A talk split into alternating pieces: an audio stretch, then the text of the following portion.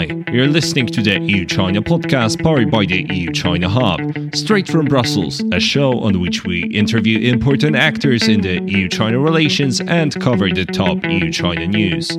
Our mission is to help you to get a more nuanced picture of what is going on in the EU China relations. My name is Greg Stec, and I'm happy to have you with us. If you like our show, don't forget to subscribe and to tell your friends about us. Let's get started. Hi, here comes the EU China briefing for August 10, 2020. In today's news, we cover Pompeo's NATO China quid pro quo. US plans to ban TikTok, the EU isn't interested. Huawei skepticism signs visible across Europe. Little Leipzig. Beidaihe, is it on? This recording is based on a briefing prepared by Flavia Berniaga and Grzegorz Stec. Before we start, a quick message from us. Thank you very much for all the interest and for all the feedback that you shared with us in 2020. It certainly has been a very exciting year, sometimes maybe even a little bit too exciting. And we are very happy that we could keep you up to date on EU China affairs amidst all that was going on. If you value the content that we're providing you with, please remember to send a word about us to all your EU China friends, competitors, and also systemic rivals. We want to let you know that our team is now heading for summer holidays to recharge batteries ahead of the next half year of intense monitoring of EU China relations. But we'll return to you with the next briefing on August 31st. Now, let's get back to the show. Pompeo's NATO China quid pro quo. US Secretary of State Mike Pompeo is expected to undertake a tour of Central European countries between August 11th and 15th.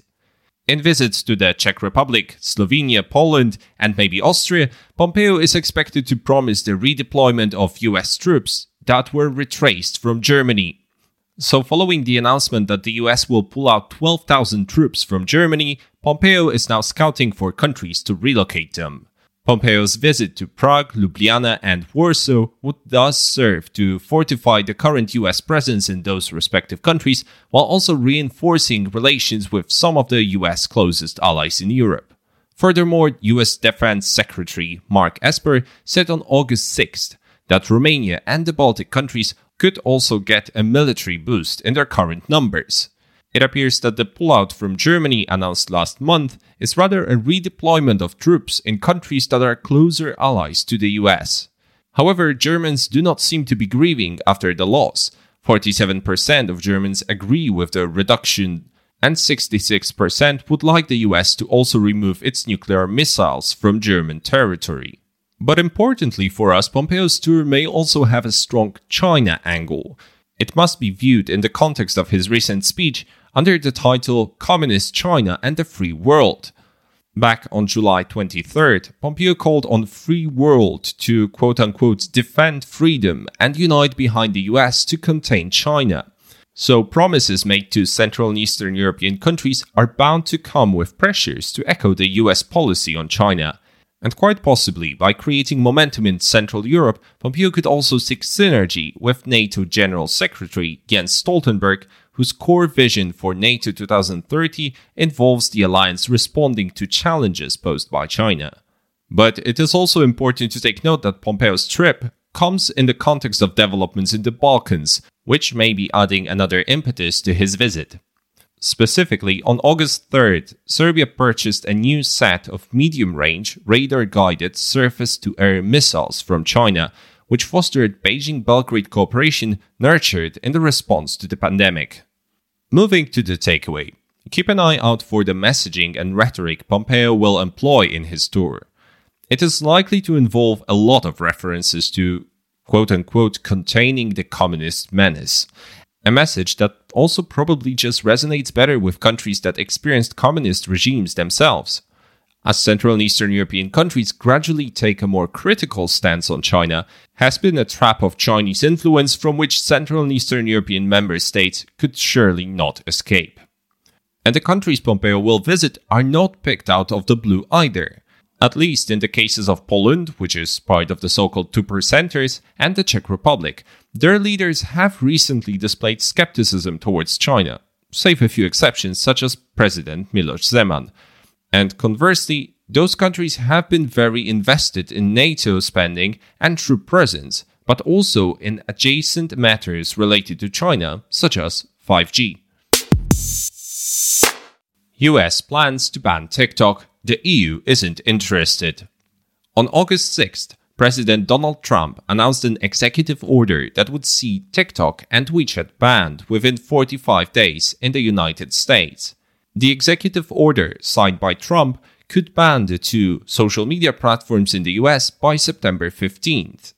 Citing national security concerns, the president stated the ban will not take effect if the two social media platforms are sold by their Chinese parent companies. And on August 2nd, in a meeting with Microsoft, which is the leading potential buyer, Trump implied the sale of the two platforms would have to be done to a US company. But the executive order does not specify such a condition. The reasons for the ban are allegedly based on national security concerns, with the order stating that TikTok, quote, automatically captures vast swaths of information from its users, end of quote. The order also explicitly argued that TikTok's flaw is owed to it being an app, quote, developed and owned by companies in the People's Republic of China, end of quote. But European policymakers are not interested in following Washington's example on TikTok. Even so, the application is still likely to be scrutinized by the European Data Protection Board. The lack of considerations of a ban is based on the fact that in Europe, unlike Huawei, TikTok is not seen as critical for important sectors of digitization, such as 5G, and is as a result seen as a quote unquote relatively benign app. As ByteDance is weighing its options to move TikTok out of California, a number of UK lawmakers have been lobbying to establish its headquarters in London. In the meantime, TikTok announced on August 6th that it will invest 420 million euros in building a data center in Ireland. But this doesn't mean it's all milk and honey for ByteDance in Europe. The European Data Protection Board set up a task force to investigate TikTok's data processing and privacy practices and determine if they comply with the EU's GDPR. As mentioned in a previous news bite, Mike Pompeo will be headed to Central Europe to discuss troop relocation. Given the China element of his trip, it is likely TikTok and WeChat will make their way onto the agenda too. However, the sudden increase of heavy rhetoric on TikTok by Trump administration pertains rather to a brand of quote unquote information nationalism that distracts from more pressing problems. However, according to some, it is part of wider efforts to put up a new Cold War narrative targeting China as a matter of shifting public opinion from issues related to COVID 19 and Black Lives Matter protests, both of which present a challenge to Trump's chances for re election. However, the portrayal of China against US in values based extremes regarding privacy overlooks the fact that the US itself has not passed significant legislation protecting data privacy in recent years, not even after the Snowden scandal. Moving to the takeaway. The case of TikTok is yet another case in point of the difference in approach on China between the US and the EU. And we have mentioned this tendency in previous weeks. While the Trump administration is trying to paint everything as political, the EU tries to avoid unnecessary escalation and present risks through a technical lens.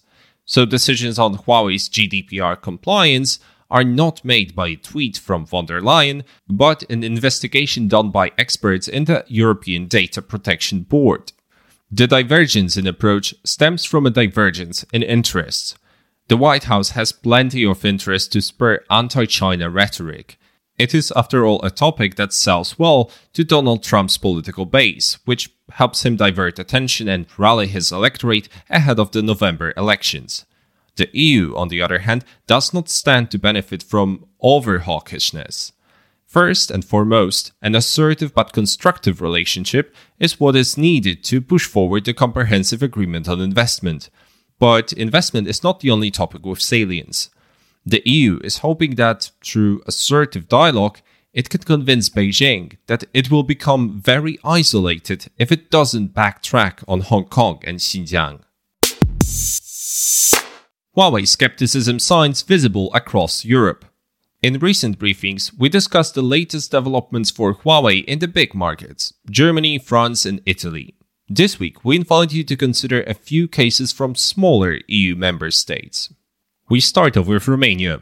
While authorities in Bucharest do not explicitly mention Huawei, the regulations they issue would virtually rule out the Chinese company from the market. The legislation released on August 5th excludes companies that are controlled by a foreign government, those that don't have a transparent ownership structure, those that had instances of unethical corporate behavior, and those that do not operate in a country with an independent justice system. Huawei is not in line with at least two of those regulations, those related to unethical behavior and to the independent justice system. And importantly, this recent legislation is consequential with a 5G memorandum signed by Romanian President Klaus Iohannis in August 2019 with the US which pledged to, quote, avoid the security risks that accompany Chinese investment in 5G telecommunication networks, end of quote. In Greece, Prime Minister Kyriakos Mitsotakis said in a webinar on August 5th for the Aspen Security Forum that, according to him, fortunately, quote, Huawei doesn't have a strong presence in Greece in the core network and it will remain so, end of quote.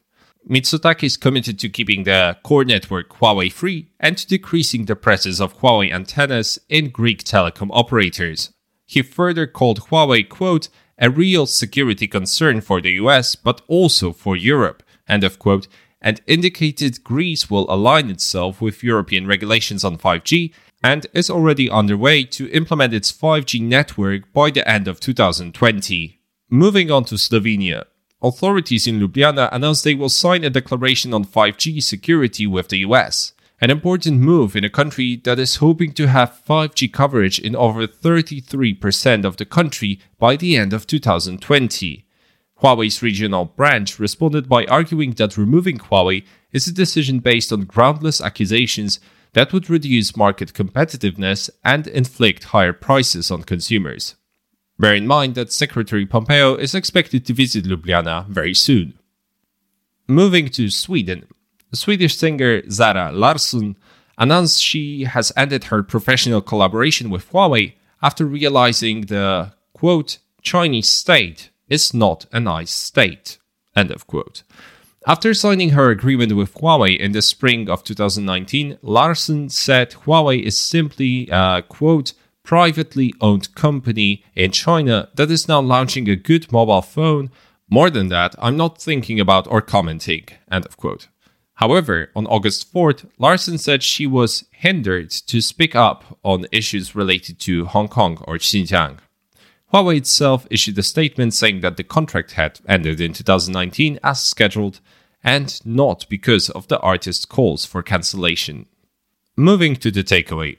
As we showed in our July 13th briefing, general skepticism towards Huawei has been brewing in France and Italy, and even in Germany, where Huawei has not been issued a ban or phase out period.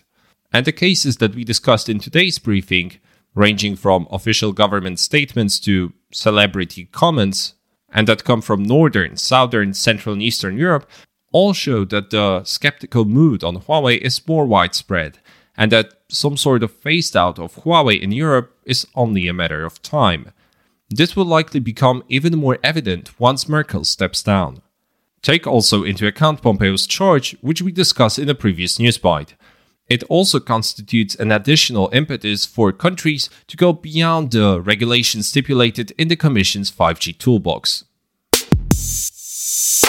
Little Leipzig in the absence of an in person summit in Leipzig in September, the German presidency is planning a video conference to maintain both dialogue and reform pressure on China.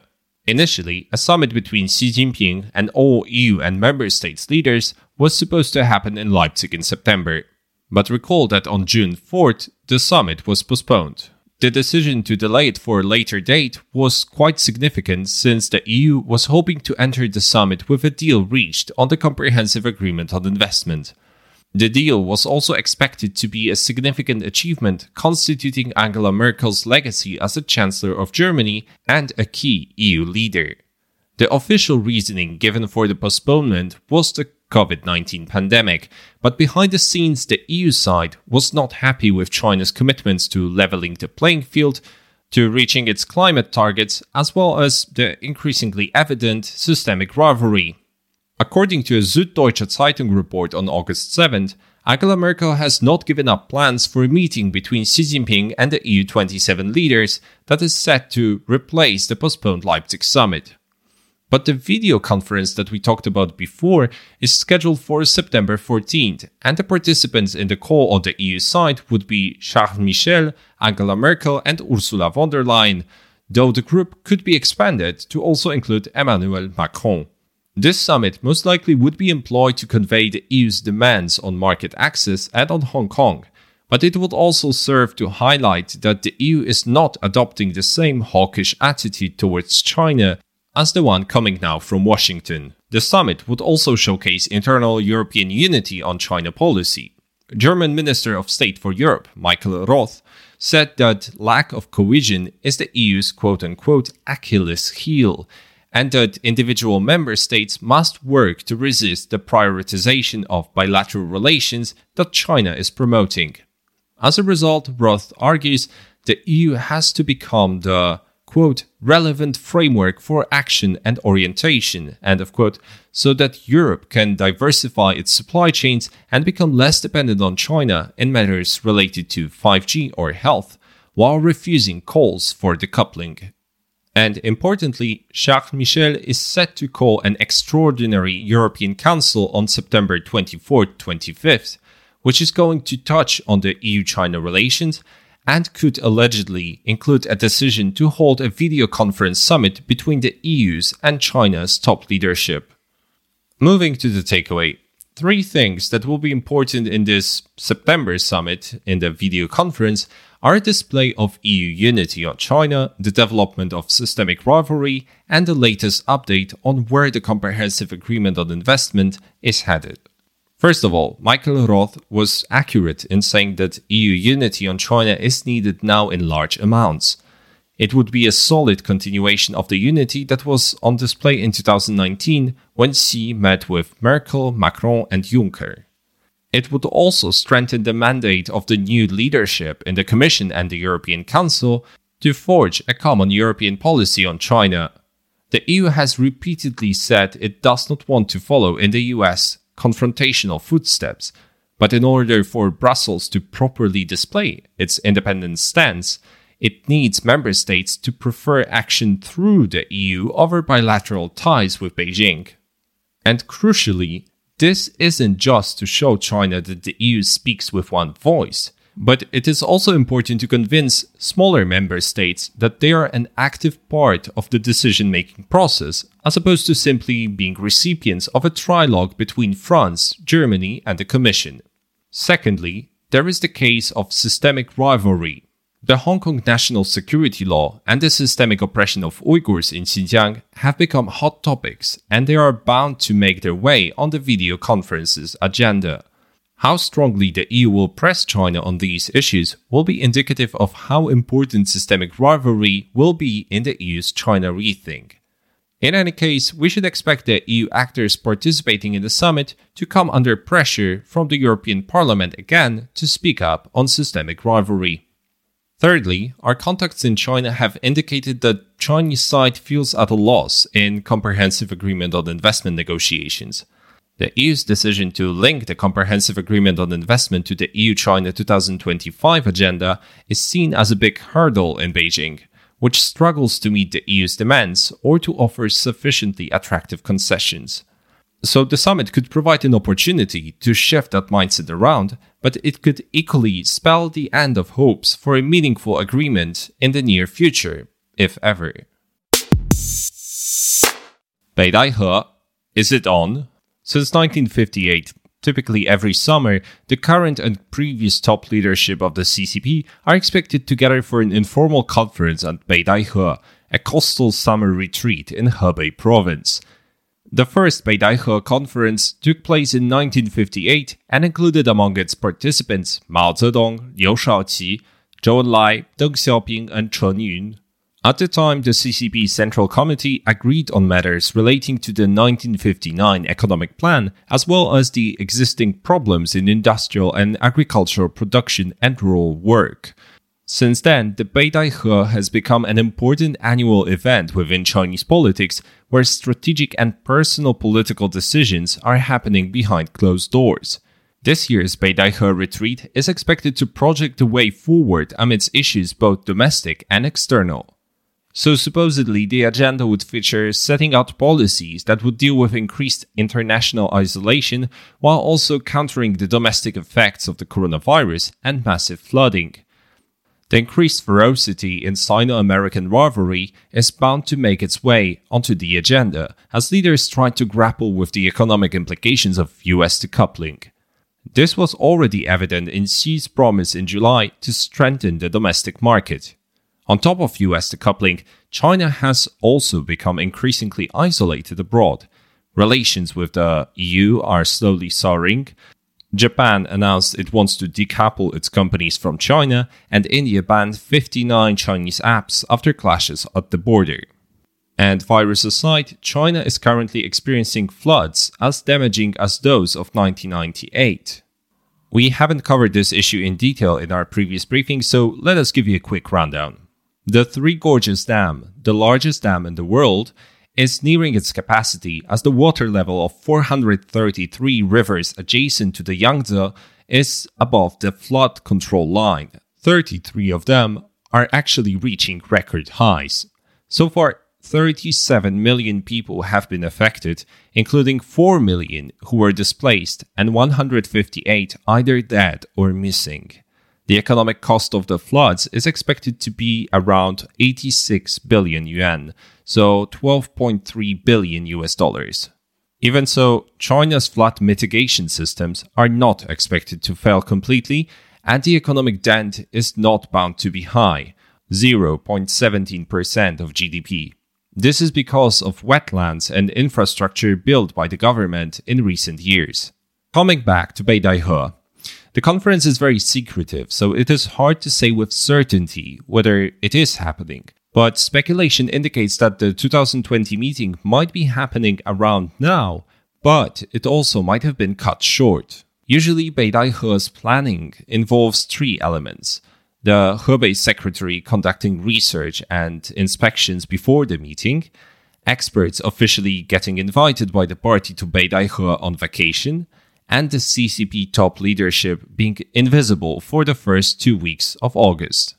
As of August 6th, not one of the seven CCP Politburo members were reported to have appeared in public at all, which coincides with the third point, but important figures were spotted elsewhere. For example, Vice Premier Hu Chunhua was in Tibet, while former Paramount leader Jiang Zemin is suspected to have decided not to attend the conference at all due to the virus. Speculation is also tied to the public announcements made by Xi's administration. In July, the CCP Politburo publicly announced that the CCP Central Committee will be held in October, an announcement that usually comes only after the Beidaihe conference. Furthermore, Xi presided on August 6th over a Politburo meeting that set targets for 2035, achieve modernization, and 2050, become a fully modernized superpower. The details of what modernization entails here could be decided at the Beidaihe meeting. But pundits are assuming the worsening ties with the US are making Xi unenthusiastic about the meeting. But it could also be that the leaders are currently meeting without having made a sufficiently public announcement about it. Moving to the takeaway. The obscure way even more than usual, in which the Beidaihe summit seems to be happening this year, points to broader efforts by Xi Jinping to centralize decision making in his and his political allies' hands. If Beidaihe is indeed happening, relations with the US are sure to be at the top of the agenda. We can also anticipate that the Comprehensive Agreement on Investment is likely to be of high importance, given that the CCP leadership will likely want to lay out a strategy for the video conference with EU leaders in the fall. So for now, we just have to keep an eye out for any signals related to Beidaihe summit. And that's it for this week's briefing. See you after the summer break.